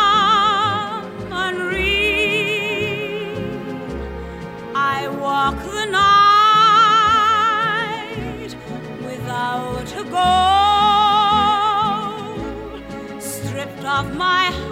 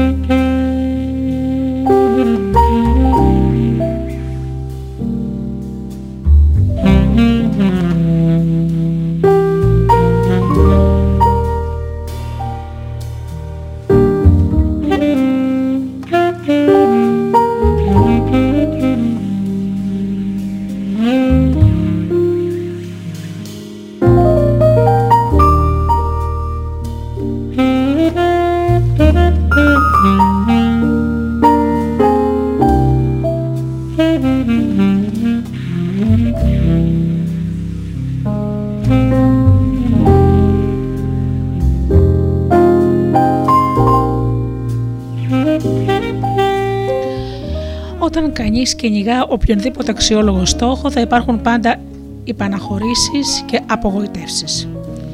Πολλοί άνθρωποι δεν καταλαβαίνουν μια απλή αλήθεια. Είναι σχεδόν απίθανο να επιτύχεις σε οτιδήποτε σημαντικό από την πρώτη κιόλας φορά. Η αποτυχία αποτελεί ζωτικό και απαραίτητο μέρος της διαδικασίας του επιτεύγματος. Κανείς δεν μαθαίνει να περπατά, να οδηγεί ποδήλατο ή αυτοκίνητο με την πρώτη προσπάθεια. Ο φόβος της αποτυχίας αποτελεί την πρωτογενή αιτία για την οποία οι περισσότεροι άνθρωποι δεν θέτουν καταρχήν στον εαυτό τους προκλητικούς στόχους με νόημα. Δεν έχουν την αυτοεικόνα που μπορεί να επιβιώσει με την πιθανότητα της αποτυχίας. Αλλά δεν υφίστασε ποτέ μια ήττα μέχρι ότου αποδειχτείς την ήττα σαν πραγματικότητα και αποφασίσεις να σταματήσεις να προσπαθείς μια βασική πεποίθηση κλειδί. Η ιστορία δείχνει τον τρόπο με τον οποίο οι αποτυχίες είναι απαραίτητες για κάθε επιτεύγμα ή ότι η επιτυχία συνοδεύεται πάντα από μεγάλη αποτυχία. Ο Baby Ruth είχε ταυτόχρονα το ρεκόρ των χαμένων βολών όπως επίσης και το ρεκόρ για τα home run. Ήταν ένας διάσημος ε, παίκτης του baseball, ο οποίος είχε τις περισσότερες, ένα ρεκόρ των περισσότερων κερδισμένων βολών, όπως επίσης και των χαμένων βολών. Γνώριζε και αξιοποιούσε τον απλό νόμο του μέσου όρου. Όσο περισσότερες φορές κινεί το παστούνι, τόσο μεγαλύτερες πιθανότητέ σου να χτυπήσει την μπάλα τόσο δυνατά ώστε να βγει από το πάρκο. Το ίδιο συμβαίνει και με το παιχνίδι της ζωής. Όσο πιο συχνά προσπαθείς, τόσο μεγαλύτερες πιθανότητες έχεις για να πετύχεις σε οτιδήποτε. Είναι κανόνας, φίλοι μου. Είναι νόμος. Είναι γνωστή η ιστορία του Τόμα Έντισον που έπρεπε να ανακαλύψει πάνω από 10.000 φορές τρόπους με, τον, με τους οποίους ο ηλεκτρικός λαμπτήρας δεν μπορούσε να λειτουργήσει. Προσπάθησε 10.000 φορές. Δεν είναι πολύ σημαντικό αυτό. Κι όμως δεν τα εγκατέλειψε. Ανακάλυψε στο τέλος έναν τρόπο με τον οποίο μπορούσε. Είχε μια πολύ διαφορετική στάση απέναντι στη δουλειά του. Αντιμετώπιζε την κάθε ανεπιτυχή προσπάθεια, όχι σαν αποτυχία, αλλά σαν επιτυχία. Μια επιτυχία η οποία τον έφερνε ένα βήμα πιο κοντά στον τελικό του στόχο. Διατήρησε την εστίασή του σταθερά στο σκοπό του και προσπαθούσε και είχε τη θέληση να κάνει ό,τι ήταν απαραίτητο προκειμένου να το φτάσει. Και αυτό λειτουργήσε υπέρ του. Έγινε ο πιο παραγωγικός εφευρέτης της σύγχρονης ιστορίας με 1097 πατέντες για συσκευές στο όνομά του.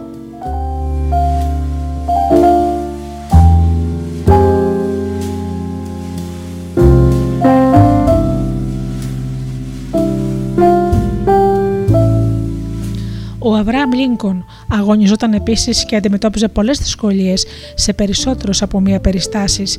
Να μια σύντομη ματιά στο δικό του ρεκόρ που δείχνει ότι αυτοί που τα παρατούν δεν κερδίζουν και πως οι νικητές δεν τα παρατούν. Απέτυχε στις επιχειρήσεις το 1831. Ιτήθηκε στις εκλογές για τη Γερουσία το 1832. Απέτυχε στις επιχειρήσεις το 1834. Το 1835 πέθανε η αγαπημένη του και το επόμενο έτος έπαθε νευρική κατάρρευση. Έχασε την υποψηφιότητα για τη Γερουσία το 1838. Έχασε την καμπάνια για το Κογκρέσο το 1843 και το 1846. Έχασε την υποψηφιότητα για αξιωματικός του πεζικού το 1849. Το 1855 ιτήθηκε σαν υποψήφιος γερουσιαστής και το 1856 έχασε την υποψηφιότητά του για αντιπρόεδρος και πάλι ιτήθηκε σαν αντιπρόσωπος στη Γερουσία το 1858. Παρ' όλα αυτά το 1860 έγινε ο πρόεδρος των Ηνωμένων Πολιτείων. Ο Λίνκον ήταν γνωστός επειδή κατέβαλε πάντα την καλύτερη προσπάθεια σε οποιαδήποτε ενασχόλησή του χωρίς να έχει σημασία πόσες ήταν οι πιθανότητες εναντίον του. Όταν ήταν νεαρός ορκίστηκε. Θα προσπαθώ πάντα να κάνω το καλύτερο που μπορώ, χωρίς να έχει σημασία τι συμβαίνει και κάποια μέρα θα έρθει η ευκαιρία μου επέμενε. Η ευκαιρία του ήρθε και συνέχισε για να γίνει ένας από τους πιο αξιοσέβαστους προέδρους στην ιστορία των ΗΠΑ. Η ζωή του αντανακλά την έκφραση «Για να πετύχεις πρέπει να συνεχίσεις και να συνεχίσεις και να συνεχίσεις».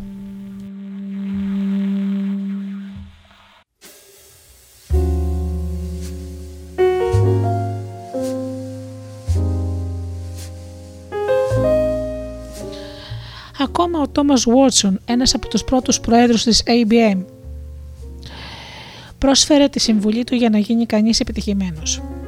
Διπλασίζω τον αριθμό των αποτυχιών σου έλεγε. Των αποτυχιών, όπως ακούσατε, όχι των επιτυχιών. Αναγνώρισε πως ο μόνος τρόπος για να ξεφύγει κανείς από αυτό που ο James Newman αποτελεί ζώνη άνεσης για να βελτιώσει τις παλιές επιδόσεις είναι να αποτυγχάνει συχνότερα. Στους Ολυμπιακούς Αγώνες του 1952, ο Μπομπ Μαθίας κέρδισε το χρυσό μετάλλιο στο δέκαθλο και ο Μίλτον Κάμπελ ήρθε δεύτερος. Τέσσερα χρόνια αργότερα, ο Μίλτον Κάμπελ κέρδισε το χρυσό και ο Ράφερ Τζόνσον βγήκε δεύτερος. Τέσσερα χρόνια αργότερα, ο Ράφερ Τζόνσον κέρδισε το χρυσό και ο C.K. Yang ήρθε δεύτερος. Τέσσερα χρόνια αργότερα, ο C.K. Young κέρδισε το, χρυσό, το χρυσό και έσπασε το παγκόσμιο ρεκόρ στο δέκαθλο. Σε κάθε περίπτωση μια σημαντική επιτυχία ακολούθησε μια σημαντική αποτυχία. Η φυσική τάση των ανθρώπων με χαμηλή αυτοεκτίμηση αυτών που δεν μπορούν να αντιμετωπίσουν την προοπτική της επιτυχίας είναι να μένουν μέσα στη ζώνη της άνεσής τους. Αυτοί οι άνθρωποι αποφεύγουν κάθε ρίσκο, παίζουν εκτός ασφαλούς και είναι ικανοποιημένοι να είναι μέτροι παρά επιτυχημένοι είναι ικανοποιημένοι με την όρμα τους. Ποτέ δεν θέτουν στόχους, ποτέ δεν δοκιμάζουν κάτι καινούριο. Παρ' όλα αυτά, για να γίνεις άνθρωπος κορυφαίων επιδόσεων, πρέπει να σπάσεις αυτό το κέλυφο τη αυταρέσχεια. Πρέπει να αναλογιστείς τις πιθανότητές σου.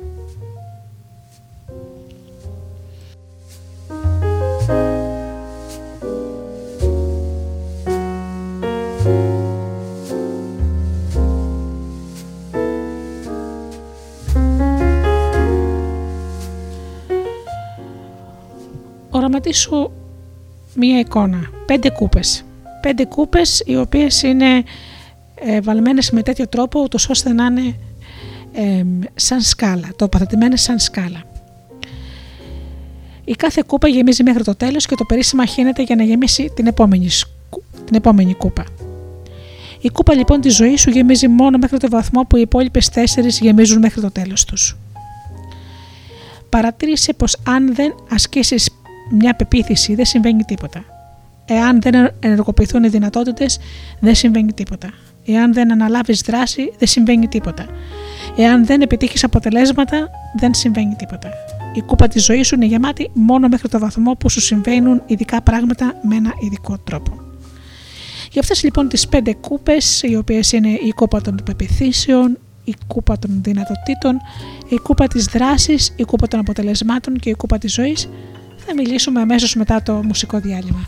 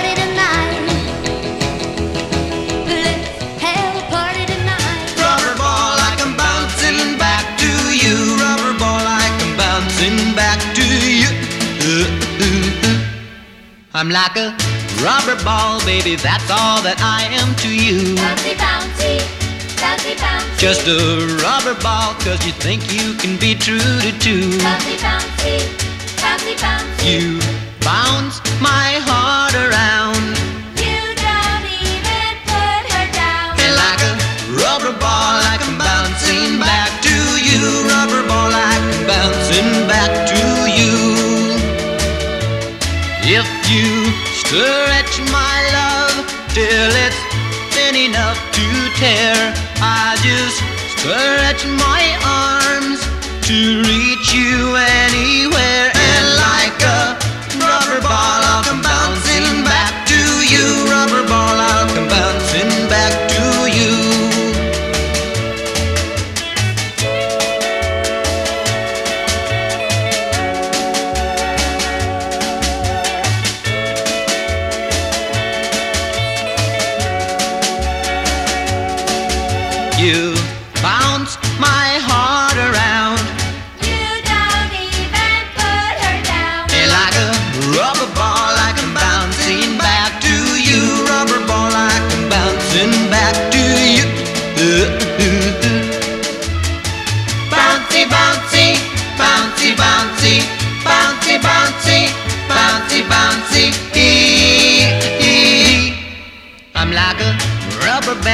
My shoulder you do tap. Bumpy bouncy, bumpy bouncy. Just a rubber band because my heartstrings they just snap. Bumpy bouncy, You go and squeeze me till I'm all aflame. She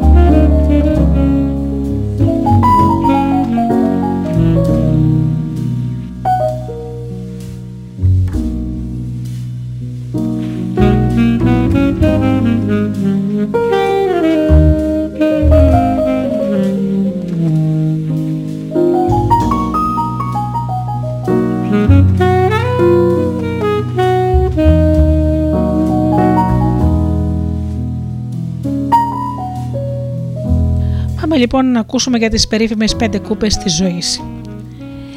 Στη ζωή μπορεί να έχεις μόνο δύο πράγματα, δικαιολογίες ή αποτελέσματα. Και βέβαια οι δικαιολογίες δεν υπολογίζονται. Αντιπροσωπεύουν μόνο τη δική σου έλλειψη πίστης στην ικανότητά σου να πετύχεις. Υπάρχει λοιπόν η δική σου περιοχή της υπεροχής. Η αντίληψη αυτή λέει ότι έχεις κατά μέσο όρο τα ίδια ταλέντα και ικανότητες με όλους τους άλλους. Με άλλα λόγια, είσαι λίγο καλύτερο στην εκτέλεση κάποιων πραγμάτων και λίγο χειρότερο στην εκτέλεση άλλων. Αλλά όταν βγάλεις το μέσο όρο όλων αυτών, ο μέσος όρος είναι ίσος με το μέσο όρο του κάθε άλλου. Λέει επίσης ότι ήδη κατέχεις την ικανότητα να αριστεύεις σε μια τουλάχιστον βασική περιοχή της ζωής σου, μια βασική πεποίθηση κλειδί, εάν έχεις την πρόθεση να διερευνη- να διερευνήσεις όλες τις πιθανότητές σου. Ο καθένας από εμάς τοποθετήθηκε σε αυτή τη γη για ένα ειδικό σκοπό και με τις απαραίτητες δεξιότητες οι οποίες συμβαδίζουν με αυτό το σκοπό. Αυτό σημαίνει πως μπορούμε όλοι να υπερέχουμε σε κάτι και η πρωταρχική μας ευθύνη είναι να βρούμε την περιοχή της, υπεριοχή, της υπεροχής μας και να διοχετεύσουμε όλες μας τις προσπάθειες προς αυτή την κατεύθυνση.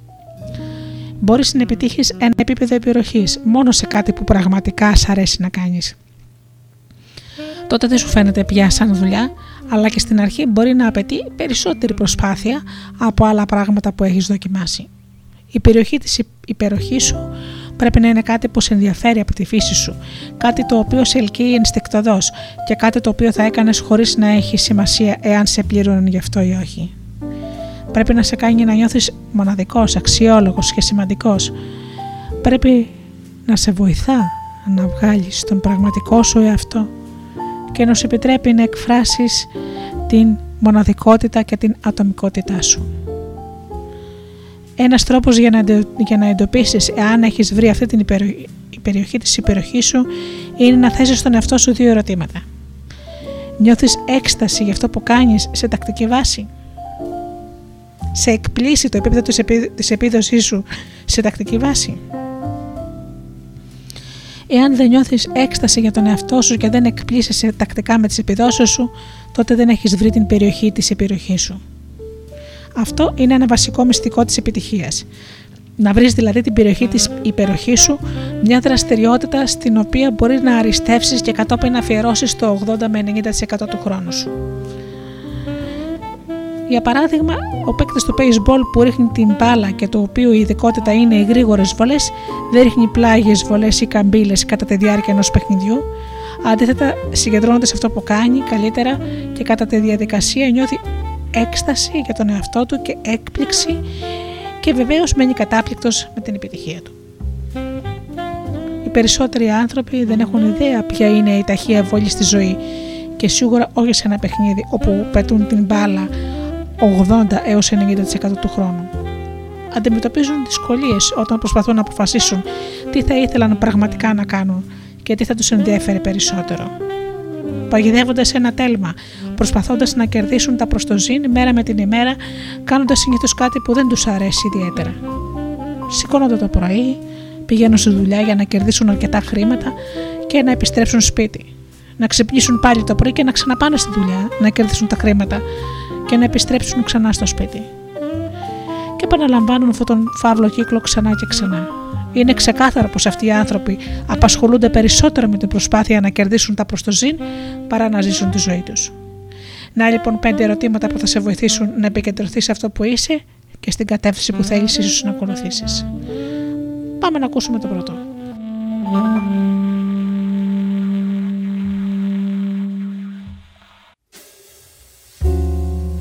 Ποιες είναι οι κύριες αξίες σύμφωνα με τις οποίες θέλεις να ζήσεις, Δίνεις αξία στις σχέσεις αγάπης με τους φίλους και την οικογένειά σου.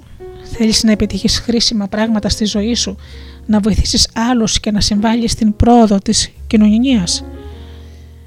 Θέλεις να αναγνωρίζουν την αξία σου, να ξέρεις ότι σε εκτιμούν, Αυτά είναι κάποια από τα βασικά ερωτήματα που μπορείς να θέσεις στον εαυτό σου για να μπορέσεις να αντιληφθείς τις βαθύτερες αξίες και πεπιθήσεις σου σχετικά με αυτά που αποτελούν για σένα τα πιο σημαντικά πράγματα στη ζωή σου. Πολλοί άνθρωποι δεν ανταποκρίνονται ποτέ στις αξίες που θεωρούν πολύτιμες και κατά αυτόν τον τρόπο ποτέ δεν τις εφαρμόζουν σταθερά στις καθημερινές τους ασχολίες.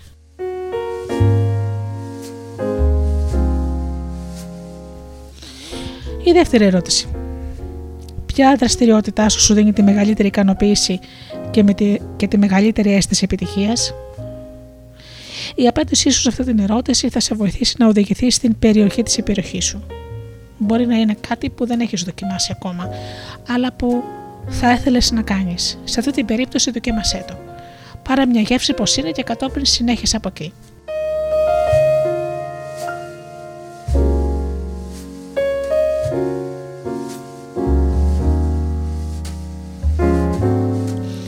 Η τρίτη ερώτηση. Πώς θα άλλαζες τη ζωή σου αν ήξερες πως θα ζήσεις μόνο ένα, ένα χρόνο ακόμα; Πάρε αυτό το σενάριο. Πάρε την υπόθεση πως θα είσαι υγιής κατά τη διάρκεια αυτής της 12μηνη περίοδου. Δεν χρειάζεται να πληρώνεις λογαριασμούς και φάρμακα. Θα έχεις πλήρη μισθό, αλλά δεν χρειάζεται να πας στη δουλειά. Με άλλα λόγια, ο χρόνος σου θα είναι δικό σου και θα έχεις οποιαδήποτε, δεν θα έχεις κανένα οικονομικό πρόβλημα ή προβλήματα υγείας. Τι θα κάνει αυτό το χρόνο, αυτή η ερώτηση θα σε βοηθήσει πάρα πολύ να φτάσεις στην περιοχή της υπεροχής σου.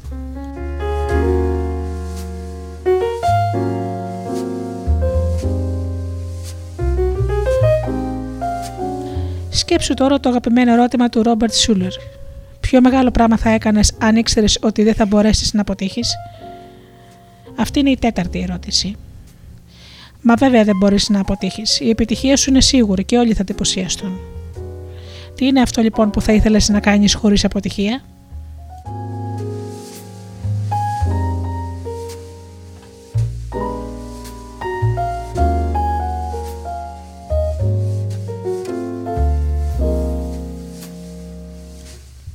Και η πέμπτη ερώτηση. Για ποιο πράγμα θα θες να σε θυμούνται κυρίως όταν θα έχεις φύγει; Αυτό μοιάζει σε να γράφεις στο δικό σου επιτάφιο. Εδώ αναπαύουμε με ένα καημό, ευχόμενο να μπορούσε να κάνει κάτι σημαντικό. Θα θέλεις να γράφει έτσι; Είσαι νεκρός για μεγαλύτερο διάστημα από όσο ζωντανός. Είναι λοιπόν σημαντικό να χρησιμοποιήσεις αυτό το σύντομο διάστημα προς το μεγαλύτερο όφελός σου.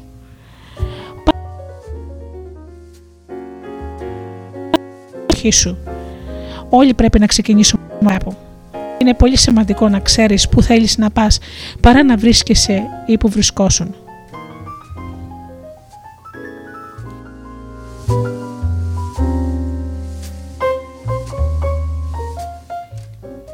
Τι θες να κάνεις λοιπόν με την υπόλοιπη ζωή σου; Να με συμπεριφέρεσαι λες και θα ζήσεις χίλια χρόνια, έλεγε ο Μάρκος Αβρίλιος, αυτοκράτορας της Ρώμης.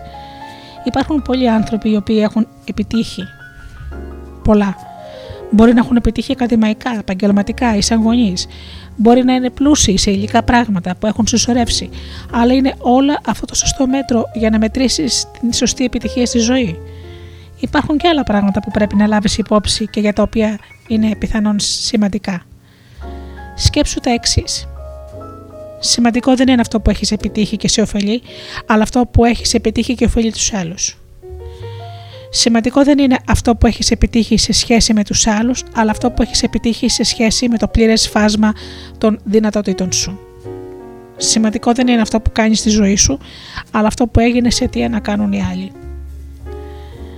Σε τι πιστεύεις πραγματικά, πόσο σημαντική είναι η στόχη και τα δανεικά που αξίζουν για σένα; Σήμερα, όπως και κάθε μέρα, μπορεί να είναι μια καινούρια αρχή.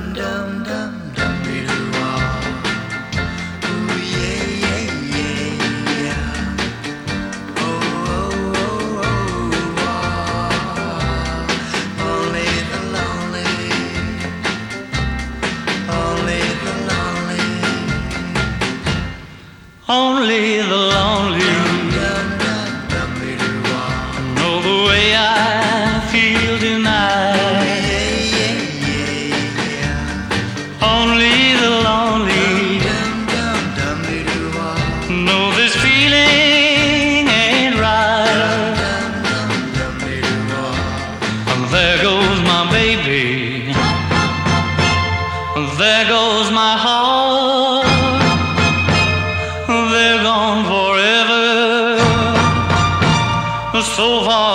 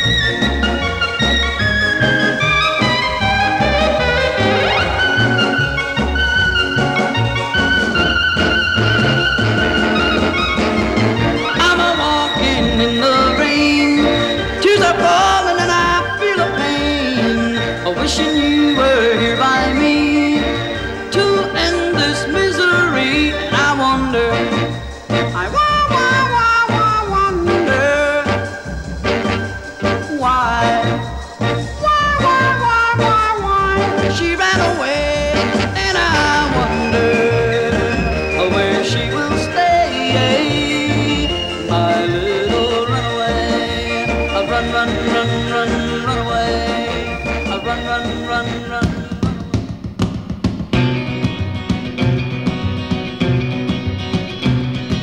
You don't like crazy music. You don't like rockin' bands. You just wanna go to a movie show and sit there holdin' hands. You're so square, baby. I don't care. Know it does. I wonder why I love you, baby. I guess it's just because you're so square. Baby, I don't care. You don't know any dance steps that I do, baby. I only know I love you like I do, I do, I do, I do. I don't know why my heart blips. I only know it does. I wonder why I love you, baby. I guess it's just because you're so square. Baby, I don't care.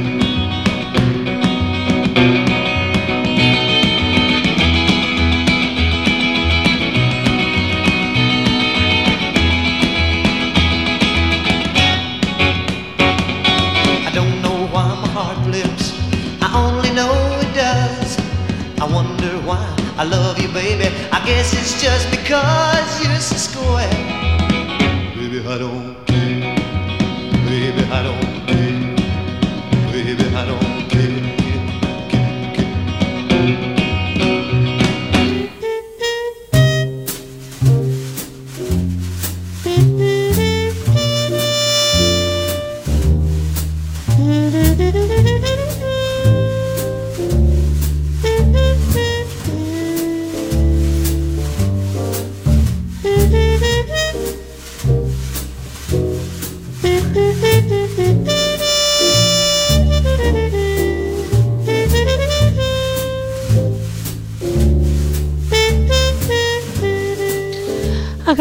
Φίλοι, η εκπομπή «Άνθρωποι και ιστορίες» με τη Γεωργία Αγγελή έχει φτάσει στο τέλος της.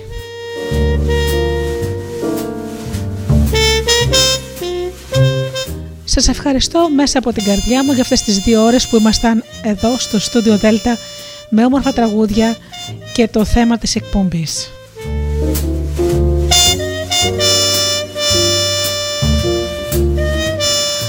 Ανανεώνω το ραντεβού μας για την επόμενη Παρασκευή στις 8 το βράδυ.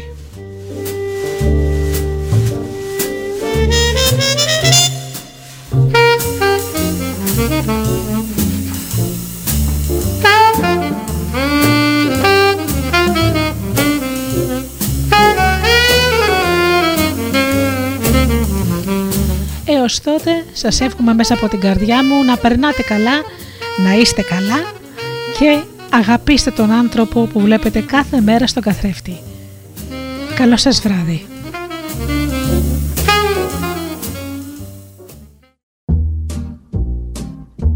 Οι stars προσπαθούν να είναι προσγειωμένοι.